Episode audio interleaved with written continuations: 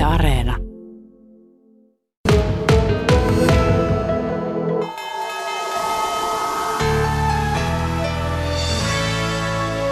Säätiedotus merenkulkijoille. Kovan tuulen varoitus. Suomenlahti, Pohjois-Itämeren itäosa, Merenkurkku ja Perämeri. Lounaistuulta 14 metriä sekunnissa.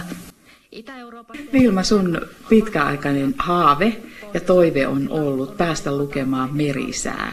Ja sit sä jul- julkaisit tämän haaveen ja, ja, ja twiittasit ystäville, että hei, onko teillä muillakin tämmöisiä outoja haaveita? Ja se sai aikamoisen palautusryöpyn. Joo, kyllä. Joo, se, sen mä laitoin sinne Twitteriin ja, tota niin, siihen tuli kaiken näköisiä muitakin, kaikkea joulurauhan julistuksesta alkaen. Ja, ja tota niin, niin näköjään näitä tämmöisiä outouksia on muillakin. Ja tämä on ollut semmoinen pitkäaikainen haave. Se on vähän ollut semmoinen pyhä toimitus, kun sitä on kuunnellut aina aikanaan, siis ihan lapsesta saakka merisäätöjä. Ja se on ollut tosi tärkeä, kun veneiltiin perheen kanssa siellä Helsingissä asuessa ja vietettiin paljon aikaa merellä. Ja kun perjantaina lähdettiin vesille, niin silloin tietysti kuunneltiin, että no minkälainen keli on tulossa, minkälainen, mm, mistä, mistä mennään saareen, mihinkä saareen mennään, mistä tuulee, mistä suunnasta tuulee. Ja sitten tota, sunnuntaina, kun tultiin takaisinpäin, niin sama homma, että, että sitten aina vähän jännitti, että onko kova tuuli, että sitten vene keinuu ja voi tulla paha olo ja näin, mutta, mutta tota, sitä on tullut paljon kuunneltua, että eihän sitä, jos ajattelee täällä Savossa, niin eihän se merisääkä nyt ihan hirveästi ole merkitystä täällä, mutta tota, sitä vaan on, on vuosien saatossa tullut kuunneltu. Ja se tuo jonkun tällaisen nostalgisen tunteen lapsuudesta monellekin, ja, ja sitten se tuo sitä turvallisuuden tunnetta.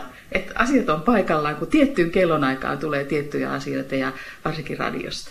No joo, se on ehkä juurikin näin. Ja, ja sitten toinen, mikä on ollut niin kuin nämä rannikkoasemien nämä tiedot myöskin tosi tärkeä ja, ja meriveden korkeudet. Ja. Sä oot luotsannut nyt tätä laivaa täällä Pielavedellä tuosta vuodesta 2016 ja kunnanjohtajana. Ja mä ajattelin jotenkin, että kyllä kunnanjohtajan tarvii olla myös se, se unelmoija. Ja varsinkin sit myös niin päin, että asukkailla saa olla niitä unelmia. Ja sä oot yksi promoottori siellä, joka sit sitten jotenkin laittaa niitä asioita järjestykseen ja mahdollistaa myös unelmia?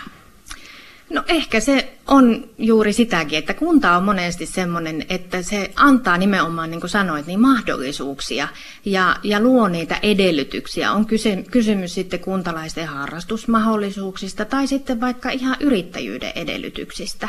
Et sitä sitä niin kuin kunta tukee niitä niin kuntalaisia kuin meidän niin kuin yrittäjiä tai, tai vapaa-ajan asukkaita. Mutta, mm. mutta se on, innostaminen on tosi tärkeää ja mä näen, että johtamisessa innostaminen on niin kuin kaiken A ja O.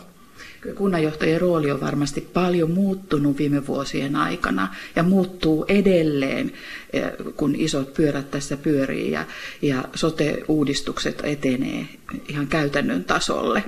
Mutta tota, te olette ollut yrittäjäystävällisin kunta muuten Pohjois-Savossa tämän vuoden ajan.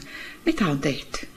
Minun mielestä tärkein on ollut siinä semmoinen avoin ja välitön vuorovaikutus yrittäjien kanssa. Kuullaan oikeasti.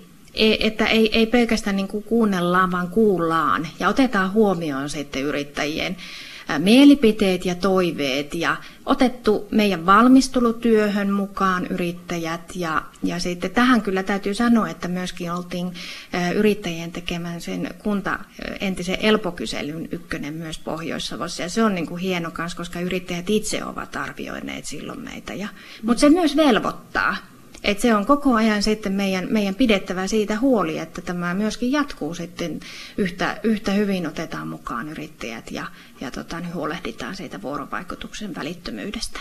Vilma Kröger, me aloitettiin sun unelmilla ja, ja tota, tämmöisenä aikana varmasti yksi se tärkeä pointti on juuri se, että me säilytämme myös sen vähän lapsenkin mielen ja, ja pidämme yllä unelmointia.